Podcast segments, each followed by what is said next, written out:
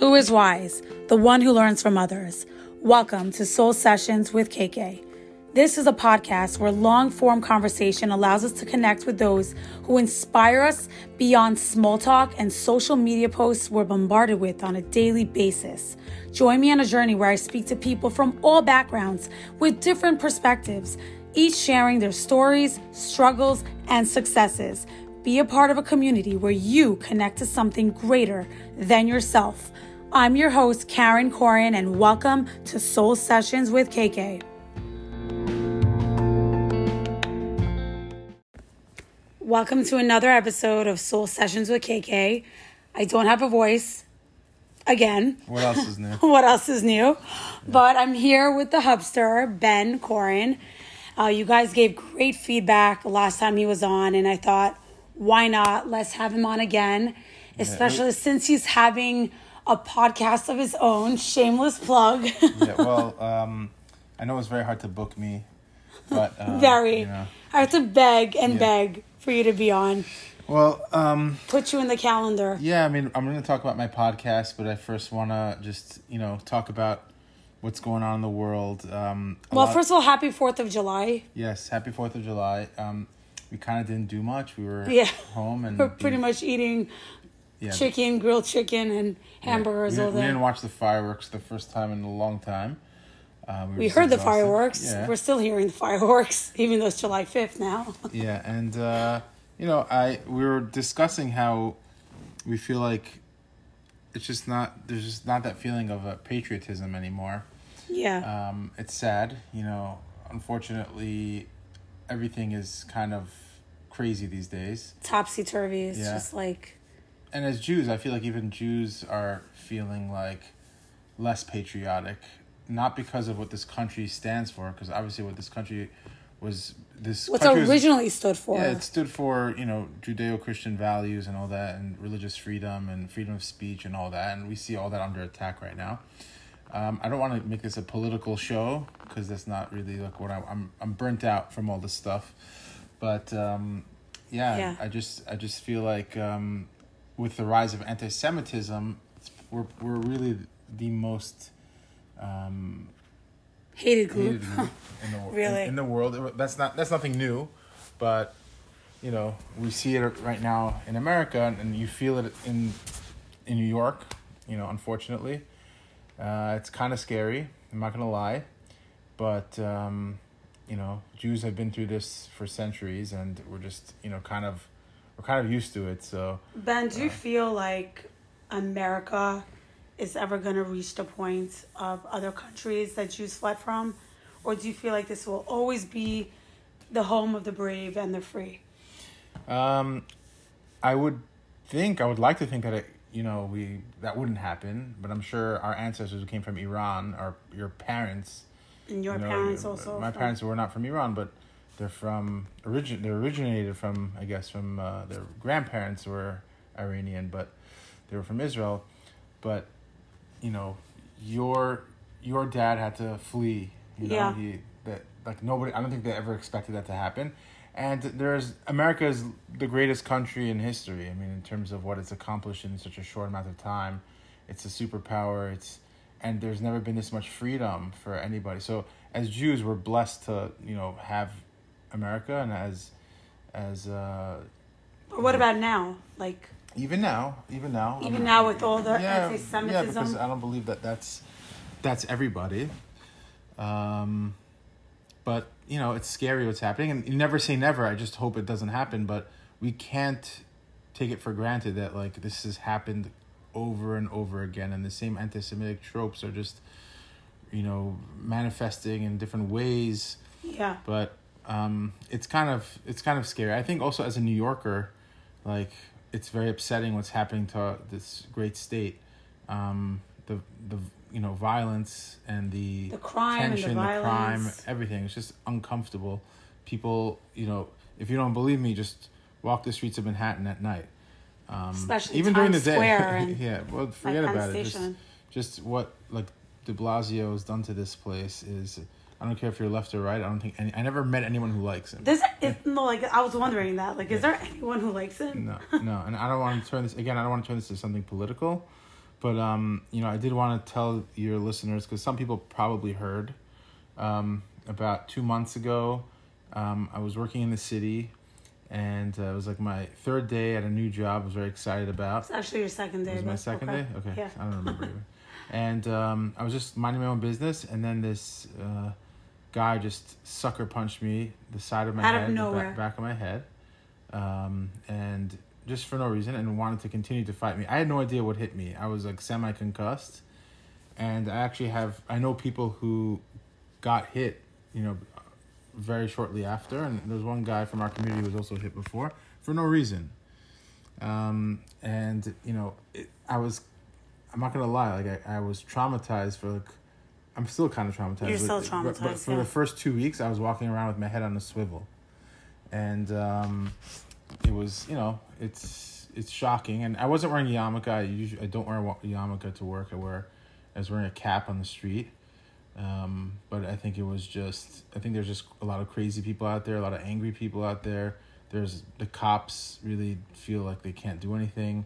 Um, I So actually, what's the point of the cops? That's, well, I went to I went to a police officer who was like a block away, and I told him what happened, and he kind of like shrugged, and he was just like, I was like, be honest. If I pursue something like this, I can go find the cameras on the streets and try to do something about this. And he was like, they're gonna get. He's gonna whoever did this is gonna probably get out, you know, without bail within forty eight hours. So. You better, you're better scary. off. You're better off going to like urgent care, you know, instead of going to the precinct and spending hours there. And I think there's a lot of people like I have two other friends who were also attacked. One of them was actually, you know, he broke his nose. It was the day his grandmother passed away, and he was like heading home, I think, and some guy just took a swing at him for no reason, and another guy got grazed. Um, but they didn't do anything. They weren't provoking anyone, and, and these are people that I know personally. So imagine how much this is happening. But Ben, do you think these were anti-Semitic attacks? Because that was the first question people asked you No. was like, No. was Benji wearing a yarmulke? And I'm like, no, he was wearing a cap. I mean, you do look Jewish. No, I mean, uh, no. Well, kind of. You look Irish too. Yeah, but I don't. I don't think it's because I was. I look Jewish, and the guys who got attacked also. I think it's just, it's just mayhem. There are people. There are Asians getting attacked. There are blacks getting attacked. There, it's, Right. Everybody's getting attacked. It's just. Yeah, but when an. Asian American gets attacked on the street, it gets it's on the cover of the Daily News. But Well, yeah. obviously, I yeah, mean, Yeah. it's, it's a story. again, um, that's exactly why I didn't pursue it because I, I didn't see the upside. Like I'm just some white Jewish guy getting attacked, and I, it, it wasn't. I didn't hear any anti-Semitic slurs, and it was just bizarre. And oh, after the guy punched me, this other guy, um, you know, the guy who punched me happened to be black. And this other guy came out to me who was white, like a minute later, who was like, "Oh my god, I just saw what happened." I still had no idea what was going on. Like, what did like a brick hit my head? Like I had no idea. Then the guy started attacking me, and he was like, "You want to go? Whatever, this and that." And I just kind of shoved him away with my arm, like, I'm like, dude, I don't know what you want from me. Like, what the heck is God, I would have been so scared. But I, I was too, I wasn't even scared. I was just I was just like in shock. I didn't understand what was happening because I was dazed, and basically, um, yeah. So I was just like kind of dazed and trying to gather myself, and then this guy, this this white guy came out to me. He was kind of dusty looking, so I think he was like a hobo, but I really couldn't even like look at him, and he like kind of like um just like put his arm on me, and he was like, "Are you alright?" And I was like, Yeah, "Yeah, yeah, I'm like fine. Don't worry trying to- about it." And then like, uh, he's like, "Yeah, I saw the whole thing," and I'm like, "Oh, it's okay. Don't worry about it, sir. I'm fine." You know. And then like, and like a minute later, as I walk away, I see that I was holding a bag for work, and he like it was unzipped in the front. Like I think he was trying to like rob me, because Oh, literally the second I was like, "No, I'm fine. I'm fine." The the guy j- just said, "Do you have a dollar?" And I was just like, oh "What?" is going on like i because the i wasn't work- Zone. i wasn't working in the city for years I was not working. I haven't been working in the city for years, so for me, it was like. this And I feel like you, like, Yeah, I don't feel like you're such a Manhattan fan to begin with, and like No. on your second day on the job, this happened. You were like, Yeah. never. Yeah, and it was just it was it was just very weird.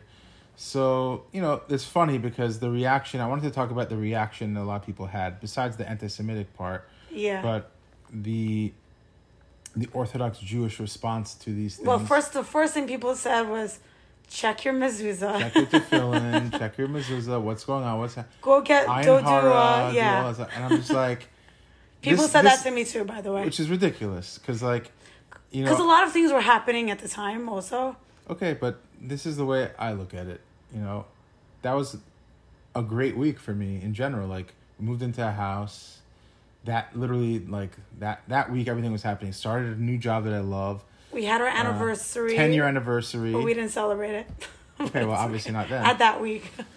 And I'm just like, there's great things. So there's good things that happen to us, and there's bad things that happen to us. Like we, everyone likes to focus on like the, you know, incidents that aren't so positive. But, you know, I look at it as this: when we start, and I have a problem with this actually. I feel like people always want to blame, or not blame always, but put the onus on God. Like, why did God make this happen? Why did God do this to me?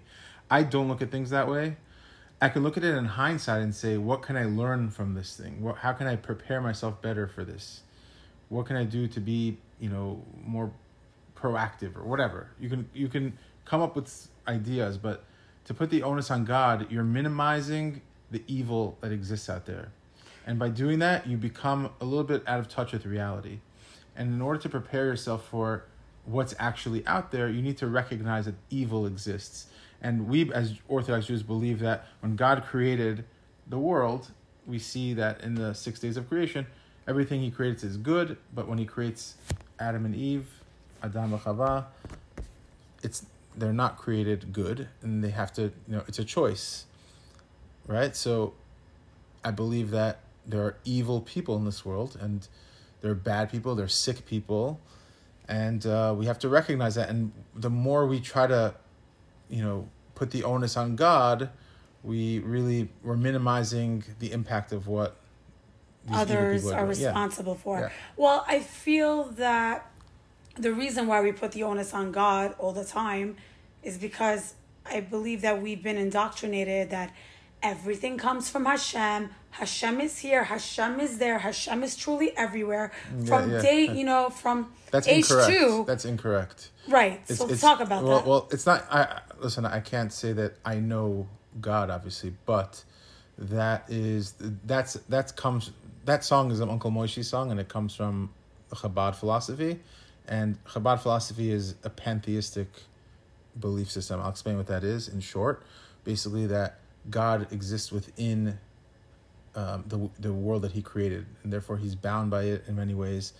Um, and you know, the Maimonidean Rambam view is that, in the classical Jewish view, is that God is transcendent.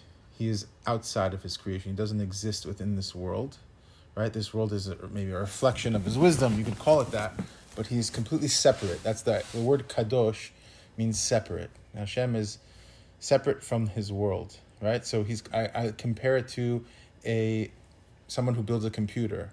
So if you build a the builder of the computer um, is not inside of the system. He's not the, in the motherboard. He's not in the CPU. He's not in the software or the hardware. Right. He's outside of it. But there might be an That's a great parable, There might be an artificial intelligence that he builds, like a software, that comes to recognize its own existence and then start looking around and say, "Wow, the system that I exist in is so sophisticated and so it's so intelligent. There must be a designer." Or they might come to another conclusion and say i don't i find zero evidence in here in this system that i live in that there that there is i haven't met this designer that that's in here so those are like let's say the atheists they they they, they don't see god in the picture so right? well, how would Chabad feel about that computer? No, I'm just saying like they, it's not just Chabad. It's it's mostly a kabbalistic idea that that you know God is within. This is this is why these two points of view can cannot be reconciled. I thought it's it's going to be discussed a lot on my podcast, but it's we already had one epi- you know one episode that went into it a little bit, um, and it's not something you can obviously you can't reconcile it. Um, either God is transcendent or He's immanent. Um, and within Jewish tradition, you know, the classical Jewish tradition is not to. The mystical Jewish tradition, the new mystical Jewish tradition, which I don't want to get into on your podcast. No, it's okay. I like it. yeah, I know, but it's just not not you know, it's not something I think we can really get into in such detail. Um, over here because it's not really you know the point of our conversation, but I'm just giving you like a little bit of an insight into what it is. Um, yeah, so that's really the difference that God is transcendent, and we believe obviously that there is involvement of the divine in the world, and there's hashgacha pratit and all these things which are built into the creation. But that's again, that's going to be something that we're going to get into on Yeah. my podcast. I have so many questions yeah, already. yeah, and and why do we bring this up? We brought this up because we're going off on so Oh, many okay, tangents. blaming blaming. Right. Uh, people want to blame God because if God is in everything, so I don't believe that God is in everything. I don't believe that God is in the Nazis, forcing them to do that. And people have this mentality; they believe if it wasn't the Nazis, it would have been someone else. So Or we- people that- believe if you stubbed your toe, Ben, to, like, yeah. Or every leaf that falls Yes, is, is, every- is designed that way. Well, then there's the Hashem problem. did it for a reason, and it's for the Th- best. this creates more problems than solutions because this also that would mean that there's no free will. You know, how can free will exist in such a system? It just wouldn't work. Um, so then, where's divine providence? so that's it's so only free stay will. tuned for my podcast. Yes. We're gonna get into that. I'm not gonna give it all away here, but um, you know, and it's not me. I'm I'm not I'm no genius, and I'm I'm just I'm just a curious person who you know I used to study those you know the more the mystical works, and I've come to different conclusions. And the thank God we have great rabbis in our community who have you know educated me uh, Yeah. in this uh, direction or pushed me in this direction and uh, I'm very grateful for that. Um, but you know, I'm still pursuing this wisdom and uh, this knowledge, and I don't have all the answers. But thankfully, I'm bringing in a lot of special guests who can enlighten us and Yeah. to give us you know their perspective on it. Um, the usual you know people that you hear from from Aish or from Chazak or these kind of organizations, that's not really my target kind of audience. And just to talk about what my podcast is, um, leading into that, um, my podcast is called Judaism Demystified. Love the Um, name. Yeah, and um, demystified really means um, to make something that's complex simple, as much as we can. That's that's really what it is, um, and the goal of the show. The reason why I decided to do it is because my friend Benzi and I we have a lot of these conversations. We kind of have a similar journey. Um, within Judaism, and you know, we started out. He was more into the the Chabad Hasidut, and I was, you know, into Kabbalah, and over time we kind of I was a little bit into Breslov. Um, we started, we struggled with a lot of the inconsistencies and the contradictions and just the problems that we saw within that, you know, f- framework, and we've shared a lot of you know books with each other and had a lot of conversations. Said, let's let's talk to the people that you know we're reading about. We're reading their works. Let's let's let's actually approach them. Let's see if we can talk to them and bring them on the show because we feel like in the frum world or in the yeshiva world, these conversations are not being had. They're not, they're not they're not occurring. Um, a lot of important conversations because maybe they're deemed as taboo topics. Um, even things like uh, you know evolution or you know um, like we just talked about pantheism versus um, Right. Right so um, I I want to have I want to appeal to not to the people who are already religious. I think people who are already religious will gain from it, um, and I think that it can definitely. I think there's a lot of issues within Orthodoxy that, you know, kind of swept under the rug. I feel that the Haredi world, especially, um, is obviously Haredi Judaism is, is a new movement. People don't realize that.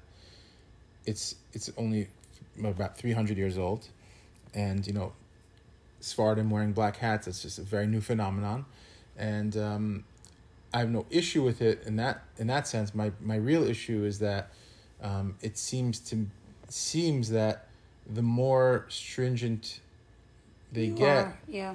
the the further away from the secular world and you know the sciences and just dealing with the real life issues that, that I feel like that they're just trying to either suppress certain things or avoid certain things and the Asifa convention is a perfect example. You know, how how are you gonna how how is that sustainable? Like telling people not to use smartphones. Again, I understand what they're afraid of, they're afraid of sending their children to university because they they they don't have real faith in their belief system because it's not they don't know if if it has a leg to stand on because once their once their children are exposed to um, you know the f- professor who's you know telling them that the Torah was written by different men and tries to give all these different you know They don't have an that, answer. they're just they don't even want to deal with it because I don't think they have the tools for it. And unfortunately, in the last you know few hundred years, our greatest thinkers like Albert Einstein, I mentioned it on one of my first episode of Maroof, um, they they weren't religious Jews, and there's you know in the time of the Rambam, there were you know the rabbis, the great rabbis of the time. There's the golden age probably of Judaism. Their works are being published to the masses, not just their religious works, but also they're influential in medicine and science and philosophy. And that's not the case anymore. It's a problem. Um, why is that happening? So, my whole thing is I feel that the Kiruv organizations, you know, they have their place. I'm not taking that away from them, but they usually appeal to, us. you know, the Baal Tshuva that they're appealing to. i- It's kind of you know low hanging fruit. I don't believe that a lot of their um, What do you mean by that? methods. Well, well, a lot of them. If you if you listen to the Kiruv tactics that are used, a lot of it is can't be backed up with empirical evidence. A lot of it, like you're assuming people aren't gonna do their research and figure out that that's not necessarily the case. Um, oh, th- listen, I'm I'm not gonna I'm gonna have an episode about that as well. So I don't want to get too deep into that. Um, but yeah, I just feel like there's a there's a big void because they're not really attracting the intelligent thinking. I'm not saying people who are becoming Jews aren't intelligent. Of course they are. yeah. A lot of them are. But I'm saying that they're they're for every, you know, person that they're getting, a lot of people just have to take a quote unquote leap of faith.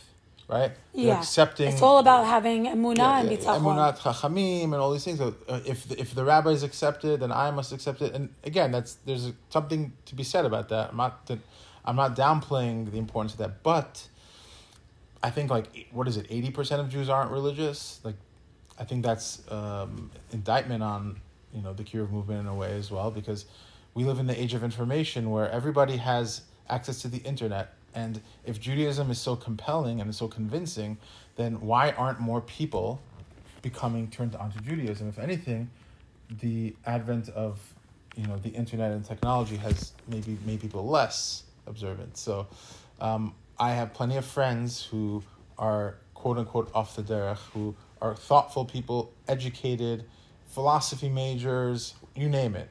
People who have a lot, you know, they're curious people and they probably want to be more interested in Judaism, but the few times they gave it a chance, they maybe walked into the wrong shiur where it was a lot of like magical, you know, Right. s- thinking, like magical thinking or um, So I find that or, or or superstitious stuff, and they find it to be like the problem is that Judaism isn't looked at anymore as a wisdom, and I thought we touched on that with Rabbi Maroof. Um, I feel like it it became more of like a hope, like a, a place where people fall, to, you know, go to to get hope. Yeah, and listen, and there's there's that's Or good. a sense I, of I think, control. I think okay, maybe there are some people who benefit from the average person probably would benefit from you know that blind faith or whatever it is. I, on the second podcast, we actually talked about blind faith. Faith is actually not a Jewish concept. Ooh, Benji, It's not. It's not. let's it's- get you're it's- getting it's- controversial. it's it's not controversial. It's just Tell not. why. It's just not. You know, because faith is not mentioned anywhere. The the commandment of, of uh, you know, the first commandment is No, to no. know God, Mm-hmm. and what is knowledge of God. So we get into that in the in the second podcast. Um, I'm not going to get into it now because obviously, like, I won't do it justice in, in a few minutes. Again, hints, hints. If you Yeah. want to learn more, Yeah, listen Judaism to this podcast. Judaism demystified. So, um, yeah. So there is no. there So is what no of- emuna? What does the concept of emuna So emuna in the then? Torah actually means steadfast, um, and there's no place that commands us to have emuna. I think there's emuna pshuta, which is like a like a simple faith that Yeah. Okay, people or blind people faith? uh, so not necessarily a blind faith, but you know, right? We we keep the Torah and Asev and Ishma. We will we will do and we will listen. Fine, but that's you know when you're you're a child, you you should have like a simple faith because what else do you have? You're not going to understand deep concepts. But to know God is a different type of pursuit, and that's the goal of that's the first commandment. To and if and according to the Rambam, if you don't know God, if you lack that, if you if you mess up on that mitzvah, you kind of everything else is not. So really how does one know God, Ben? So listen to the podcast. I'm not gonna. I'm and there's gonna be Okay, plenty more episodes. Cliff Notes, one sentence. Well, knowing God is not limited, is not uh, restricted to Judaism only. It's about studying the world that we live in. Understanding God is also not just. Is it know, praying to God? Is it learning the Torah? It's it's all of that, but it's it's it's seeking, you know, not just. And again, another word that I feel like people throw around, which is not a Jewish word, Which is one? spirituality. Yeah. Spirituality. Every time I say spiritual, you like. no, but listen, it's it's kind of a it's a very vague, loose term. So I understand why people use it, but again, it's not. You know, people say I'm not religious. I'm spiritual. I'm very spiritual, Yeah, but I'm yeah. not religious. Well, that yeah. Well, listen, what, I, I'm not here to judge, and uh, I think that I don't believe that a person, um, you know, people are more than just their beliefs, obviously, um, but I don't even know what that means to be spiritual. Well, I think people when they say they're spiritual, they, they, they, they think deeply. They they're they um they're not just they're self reflective and all that. That's great, but that's not an ex. I don't believe that's an exclusively Jewish thing. There's spiritual spirituality is a Buddhist thing. Yeah. it's not really Or in yoga, or Right, it's not the Right. spirit. You know, is is uh, whatever. This is not a topic that I would Yeah. I even want to get into right now because um, I don't want to spoil what's coming up. I have a lot of shows and a lot of different people. so we're excited for the podcast. Yeah. So the next podcast that's coming up actually is someone I'm very excited about. Hopefully, it's uh, still on. Um, going to be recorded um, this week.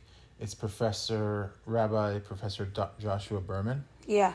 and what You his- talk about him all the time. And I feel like this would actually benefit the people who are afraid of sending their children to you know university because they might be exposed to certain ideas that try to dismantle the you know the, the origins of the Torah and the authenticity and all that.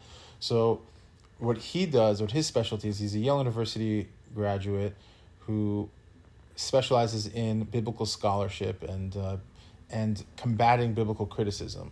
In a nutshell, biblical criticism is He's pro biblical criticism no, no, no, or against no, it? No, no, no. He's he's against it, but he actually is knowledgeable enough to understand why why people believe that, how the argu- what the arguments are, and how we should respond to them. So So people have people need to have you know ammunition for these things. We shouldn't avoid, you know, all the, you know, the great wisdoms of the world, and and and opening our minds up to things, you know, in the universities where we can learn you know trades and we can learn, you know, medicine and all that, because of out of fear of maybe being exposed to these ideas. Uh, it's a sh- it's a shame. Um, Yeah. So, I think my my goal is that in this uh, in that episode, that people will have a deeper appreciation for, um, you know the, for the Torah itself and for our tradition and how our tradition gives us the ammunition to fight against it. The thing is, a lot of people just it's not even on a lot of people's radar. And I think a lot of the people you speak to, friends of mine, who I know, who I grew up with, when you speak to them, they've heard of the documentary hypothesis. They've heard of these things, and they they actually scoff at you know oh the Torah yeah but you know it was it's a man made thing. It's like they're they're they're they're easily convinced about that, and there's they've never heard the response to that. They never heard the other side of it and why that's that can't be the case. Mm-hmm. Um, I feel like people we know from our community, they don't even think like that. It's no, like, because we come from a traditional religious yeah, like community. everything is. So no, we we but we're there's a certain acceptance that we already have. that We're not, Exactly. we're not we don't question it. but we're also really. we're also a modern community. We're not hiding from, you know, the world. Um, we we send our kids to university and all that, but for the communities that are a little bit more conservative or more to the right, they you know, they should know this kind of stuff is out there, and I think it's beneficial. But I I have my friends who are less from less religious homes. They're the ones who've accepted this notion, and um, if you know, I believe that if they listen to the podcast, that's what we're aiming to do at least, they'll start to appreciate that Judaism is a wisdom, and it's not just, you know, the typical cookie cutter answers that are targeted towards a certain group of people that the kiruv organizations try to you know that they that they that they're teaching. Um and again i'm just one person ben isn't just one person and i don't claim to be i'm not i'm not here to um preach to anybody or to even say that listen to me. I'm you know it's not like i have all the answers but the people we're speaking to are extremely extremely knowledgeable in the specific areas that we want to be you know t- uh, talking about. So i think a lot of people will be very very pleasantly surprised. Now the first episode was with rabbi Maroof and i feel like for those who are listening most of the people who have li- who have listened to your podcast know who rabbi Maroof is and the, the second interview was um, was kenneth seeskin He's a professor from the University of Chicago. Brilliant, brilliant mind. Yeah, you got good reviews on that one. Very good feedback from people who never understood the concepts before. Just the basic concepts of what is, um, you know, the the view of the Rambam. What is, well, people use the word, I mean, for lack of a better term, rationalism. Yeah. Um, you know, it gets it's- Get some heat. It gets to me, but I think most people just don't understand what it means. Yeah. Um, and I Because they think and- it's devoid of quote unquote spirituality. actually the the the quote unquote Rambamists who follow the Rambam, a lot of them don't like the term rationalism because they're like he's not even a rationalist. Like that's that's a derogatory, you know, term to Mm-hmm. like a use. label or- yeah, it's a label. But again, like spirituality, like like like spirituality and faith and all these words we were talking about, they they just kind of you know they're useful terms because it takes less explaining. People just get the idea. It's it's a very vague term and it applies to a lot of different things. But, But- one of the things we talked about, and it ties into anti-Semitism, um, that we were talking about before, was the Book of Iyov. That's the that's the part that Professor Seeskin finishes with. He's talking about um, what that book means to him, because it's it's, It's a a very hard book to it's grapple a, with. it's it's a hard book.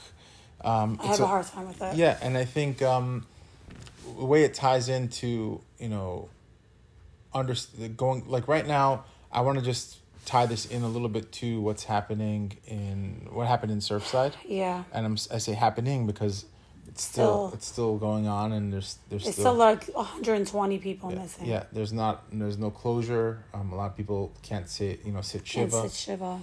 it's really horrifying. Um, and now that one of the the other side of the building was demolished, um, it's just a very very sad, tragic situation.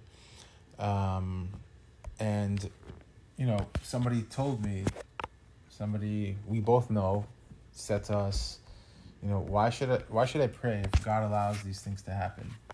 Yes. And my answer to that is really I don't have I'm not trying to say I have the answer. No, but I'll, I'll admit I didn't agree with this person to begin with, but I was angry. yeah. I was You- very you angry. have a right to I was angry. angry at God. Right. And and um my my answer to that is if everything if nothing bad ever happens, what reason would you have to pray as well? Like the reason why we pray is because bad things happen. And you know, Rabbi Sacks says something, I'm paraphrasing him, Yeah. but he said something, you know, very interesting about it was probably the best answer I've heard. Um, he was talking to someone about, you know, they asked him why why was It was on another podcast. why the Holocaust, things like the Holocaust could happen. And again, this is like not something that we can answer. The the Basically, real why do bad things happen the- to good people? but the real answer is that we do not know, because God is so beyond us Yeah. that, and it's very clear in the Torah. There's certain things that even Moshe can't know, right? Like we're we're Yeah. limited. So, Even he so people know. try to fill in the blanks, And a lot of times when you fill in the blanks, the answer is even worse than not knowing it at all. Um, so instead, we can just be humble and say, I don't know why these things happen. Again, it's is it human corruption uh, or negligence, right? With who the person who built this building and didn't do, you know, wasn't up to code or whatever it is. I, I don't know. I didn't do an investigation, but usually that's a lot of that has a lot to do with it. Um, But I find that a lot of people are saying they're not blaming God per se, but they're saying we don't know God's ways. We don't know Hashem's ways. We don't know why he does why he, what he does, but we know it's all for the best and there's a reason for it. in hindsight, you can look at things like that. There's nothing wrong with taking lessons from, but the thing is, when you know Mo, Hashem says to Moshe, um, "No man can see me and live." You can you can't see my face. You can only see the back of my head, which really means, in my opinion, what it means is that we don't we don't see God's hand in things as we're experiencing it, as we're facing it. But in hindsight, looking back, the back of the head, right, where we're looking at the back of the head, we can we can start to maybe piece things together and say, oh, it could be this happened. We look at the Holocaust. How can we even justify something like that in any way? But we'll say, hey, you know what? After two thousand years, Right. you know, we got the land of Israel back, and it probably wouldn't have happened if it wasn't for what happened in in the Holocaust. So again, in hindsight, yes, you can look at things like that, um, but I I so my answer to her to this person was, um, you know, why like why would you pray if everything was great? You know, and Rabbi, what, I was gonna get to this. What Rabbi Sacks said. He was saying that if we were to understand why God does things, then we would have then we would have to accept The the bad, the bad and evil in the world. We would have to just accept it. And if we understood it, we'd have to accept it. And if we accepted it, then we wouldn't fight against injustice. And we need and God wants us to fight against injustice. God wants us to make the world a better place. Yeah. He wants us to not be satisfied with the way things are and to learn from these experiences and try to make the world better. A lot of the things, a lot of technology and everything like that. If But the you thing is, a lot of people don't learn from their from the bad in the world. It just makes them maybe on an individual worse, level. Benji. Maybe So on like, an individual level, but on on the grand in the grand scheme of things, I believe that society, whenever something very very tragic happens, a lot of times what happens is that society, you know, takes takes you know lessons from these things. Um, yeah, and I feel like well, just think of any technology. Think of like the Dark Ages and all the you know the terrible plagues that you know people that happen to people, and we thank God we have you know medicine, modern medicine, and all this stuff developed because beca- of because of the problems that were existing. You know, people were living till they were like forty years old, and now people are living till they're ninety years old. It's a different it's a different world. Do you think it's because of people who are inherently good? Like, because I know a lot of people, or you see it in the movies all the time, where people suffer, they go through a lot of pain and suffering, and they don't learn from it. They don't become better people. They actually become evil. Like, Well, I don't think people are like can be defined as either you're good or you're bad. I think everybody Right. has their good sides and their bad sides, and their choices. We constantly make choices about doing what's right and what's wrong. Clearly, there's evil people in the world. yes, Clearly, um, now that you they're brought not that born up, evil. I mean, yeah. Now that you brought that up, actually, I, I'm noticing a trend in like pop culture. That they're like romanticizing, um, like evil in a way because they're Yeah. showing like there's this new anti-hero yeah the anti-hero um, Yeah. is like the is like the protagonist of every Yeah. show and movie now Yeah, I saw um, Maleficent.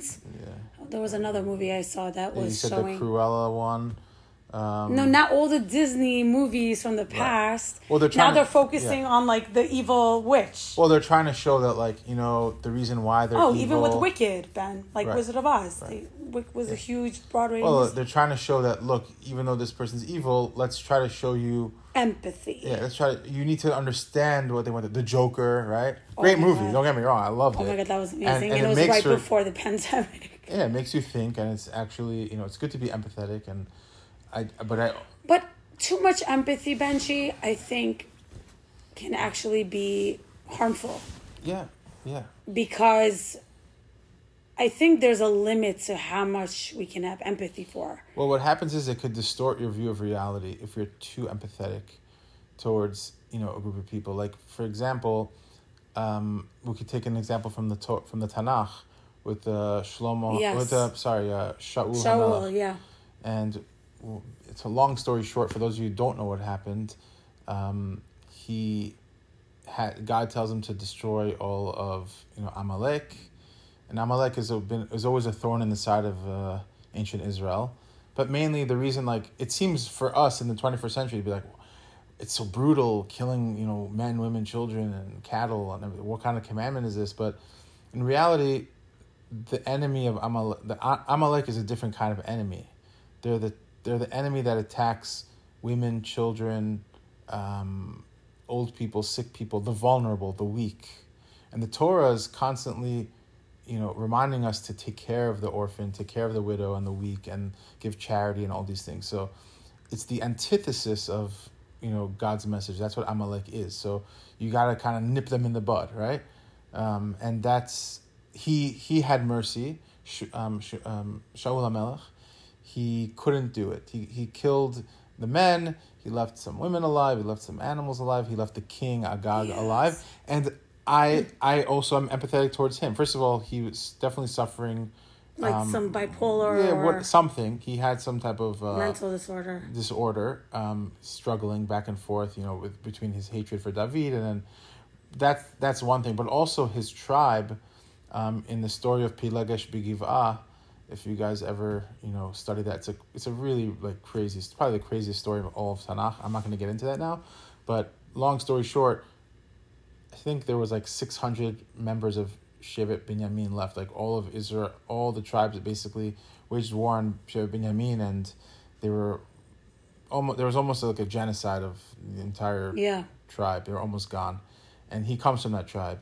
So for him, maybe he felt like you know, I don't, I don't want to, I can't do that. You know, like maybe I, I, I'm just trying to be empathetic towards him, right? Right. Uh, but what did he end up doing? He ended up having mercy on the most Amalek. evil people, and eventually he, you know, he, because of that. well, he murdered an entire. Uh, he had a whole city of priests of Kohanim killed, basically because they were helping David hide, and David became his enemy. And, you know, where was the justice there? Where was the mercy there? Hmm. So his whole perception of reality changed because he started to align himself with a different, with a distorted reality. So Do you think this is kind of prophetic to what's going on today? Well, I think it happens in many ways. Well, I think all of this on in pop culture, it, it happened, started happening, and I think Tony Soprano on The Sopranos that was like the the show that introduced the anti-hero, and it's very very you know the show is brilliant. Um, it's very raunchy, um, but if you can handle that, I recommend. Uh, I'm a big TV buff and movie buff. Movies today aren't that great, but um, I think Tony Sopra- Tony Soprano's character, um, what made it so interesting is that he's a mafia boss, and he's, um, you see, you see him from a different perspective than in past movies where you can't, you don't really, you're not really like, you realize these people are bad people, and you don't have so much sympathy for them when bad things happen to them, but with him, you start, you feel bad for him because it's showing you like his children, And his wife, therapy and the he still has problems. Yeah, he goes to therapy, and his his kids are like you know they have problems that every kid has. The the the wife has problems that every wife has, and he's battling depression because he was raised in this world, um, and one of the interesting things about it is that his relationship with the therapist, which is I think the main part of the show, is that she at some point realizes that He's he might not be changing. In fact, um, they, there was a study that came out on the show that they brought it up that criminals sometimes use their therapy to become better criminals to justify certain behaviors. Um, because they're free getting validation. and- validation. They're also on medication that allows them to be more, you know, less, um, to feel less, you know. So like the, numb in a way. in a way and I again, I, I don't like spoiling things for people, so I, I don't I want have to too see much. it. Yeah, you haven't seen it. And, And obviously there's, gonna there's a lot of nudity and bad language for those of you who are not into that. So, but Wow. uh, that to me, I think he, that started the whole trend. You know, there's Breaking Bad and um, all these amazing shows that, you know, I think they're the most compelling shows with are with anti-heroes. Yes, that's right. yeah. There are compelling characters, but do you feel like it's kind of indoctrinating us to like Yes and no. I, I think that people in general can relate to that because when you see this, the original superhero or lead role is Right. of somebody who's almost like, you know, perfect? perfect and you know like everything he does he's he's doing it right, um, and he's doing it for you know the right reasons, and these are just like showing you the nuance of things and how everybody's like we people can relate to that because everyone has kind of a skeleton in the closet or dark side or things that they're not proud of and on a certain level you can relate to it um, or you can try to understand why things are the way they are so Right. But then, like, how do we change that? So, like, I think what we can learn from that is that these people who are evil, why did they become evil to begin with? Maybe it's the way they were raised. Maybe it's because they were neglected. Um, and again that doesn't matter or whatever it, is. it matters to an extent i think it might well, it teaches us not to do that to other people. Right. So the the hope is is that we can learn from that. Hey, you know what? Everything we say and do to other people has can have a crazy effect on their lives. Like yeah. we need to you know be more aware. That's how things happen. I think the movie The Joker also like he's just constant. He has mental illness already, but he's being abused by society. Right. So it gets exacerbated, and um, it kind of explains the it's the origin story of like how how a how the bad guy became the bad guy. Right. And I think that it's on from that perspective, yes. But at the, at the same time, like But I feel like it's Of more the institutions that need to take care of our people too. Because, like, what am I going to do with someone who is mentally unstable? Like, I feel like it's the schools and the community centers and the synagogues and the churches. Like, and first and foremost, family. Fam- like, I think I think there there's a, definitely an effort to try to your make- friends who you hang out with. I think there's an effort in in in um, education to be empathetic, but I believe that it sometimes goes a little too far. But I don't I don't want to get political, and these Yeah. are very sensitive topics that yeah. like uh, We're not going to go. I don't I don't like I'm not passionate enough about it to even um you know talk about it on a podcast and it's not really like I'm I'm more interested in, in Judaism more so than politics. Um but anyway, Yeah. um I wanted to you know what I wanted to tie it in all into was the story of Iyov. Um and we were talking about that before. And for those of you who don't know, um, Iyov is one of the books in the Nav- in the Nach, in the Yeah. Nevi'im and Ketuvim, that is actually by our it's referred to by our um, sages as you know a as a non non factual event, not an actual event that happened, um, but just a parable. Regardless, it's very very fascinating. Um, it's a man who has it all basically, and he loses it all. His family in tragic, in very very tragic ways, and um, when he's not only is his family gone and he loses all of his riches and his livestock, he starts to physically get sick himself. He's in pain, and the story is basically about his friends who come visit him, um, and they are supposed to console him, and actually what's happening is that God is basically there's a there's a, the the narrative kind of takes you away from that story and it shows you like a conversation God is having with this character called the Satan, the Satan, which is really in Jewish tradition is not a separate entity from God. It's actually a it's The Yetzer Hara. it's a hara. It's something that exists within us. But the base just in this in this story, um, God is basically you know deciding that you know what this guy had a good let's see what happens. Let's see how let's see how he reacts when bad things happen to him. He he could be a great guy and everything, but uh, let's test him. Now, the there's it, it seems like almost like a, a game that's being played. Like this guy didn't deserve it, um, it, or so it seems. But the I think the main point of the story that we can learn from is, and I believe that people ha- don't really learn it this way, and they should, um, is the reaction of the friends, the way they start they they start judging him, and they start saying if you're going through this much suffering, it must be something that you're doing wrong. It must be your sinning. Yeah. Must be your you must you, you you must be some kind of deviant or doing or breaking you know the commandments, and they start giving all these reasons and kind of attacking him, in a way. And in the end of the day, the point of it is that you don't know what you're talking about. Yeah. You don't even know the calculations of God. God has his own. Show that God was mad with the friends. Right, but it's just we don't understand God's calculations. That's that's what I get from it. There's, you can get many lessons from this. Um, to me, that was the most you know profound thing, and I feel like today everyone wants to give a reason for it. Oh, this happened because of this, and that happened because of that.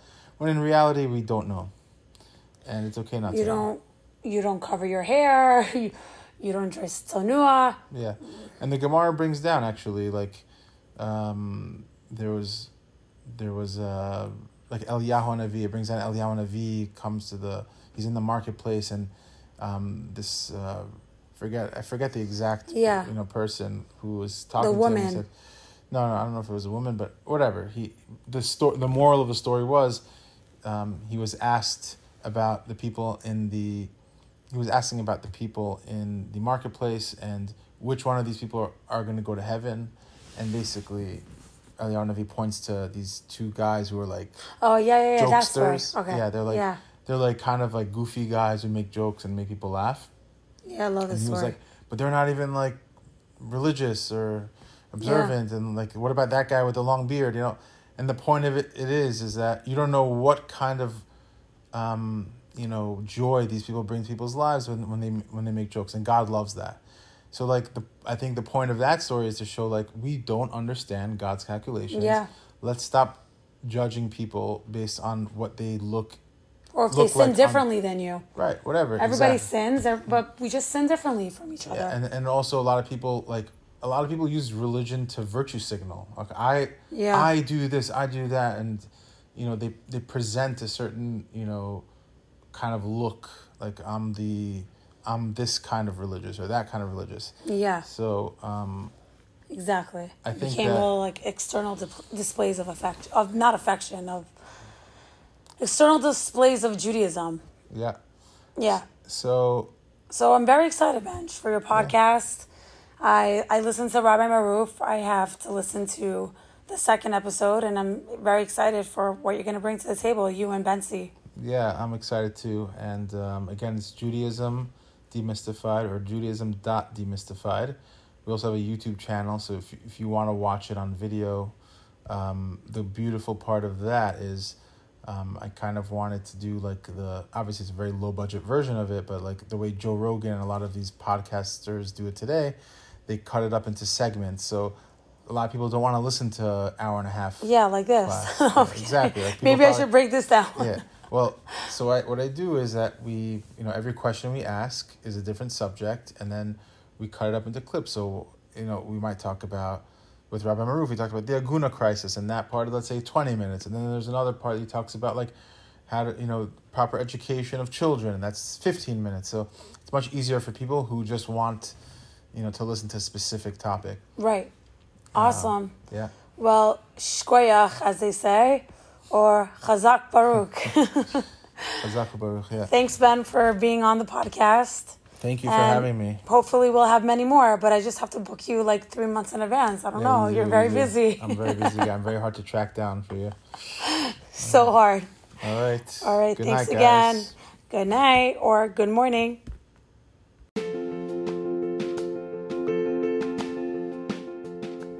Thank you for listening to my podcast. If you enjoyed this episode, please don't forget to leave a review, subscribe, and feel free to reach out with feedback and questions. If you want to learn more about what I do, you can check out my Instagram page at coach.kk and check out the link in my bio. Let's connect.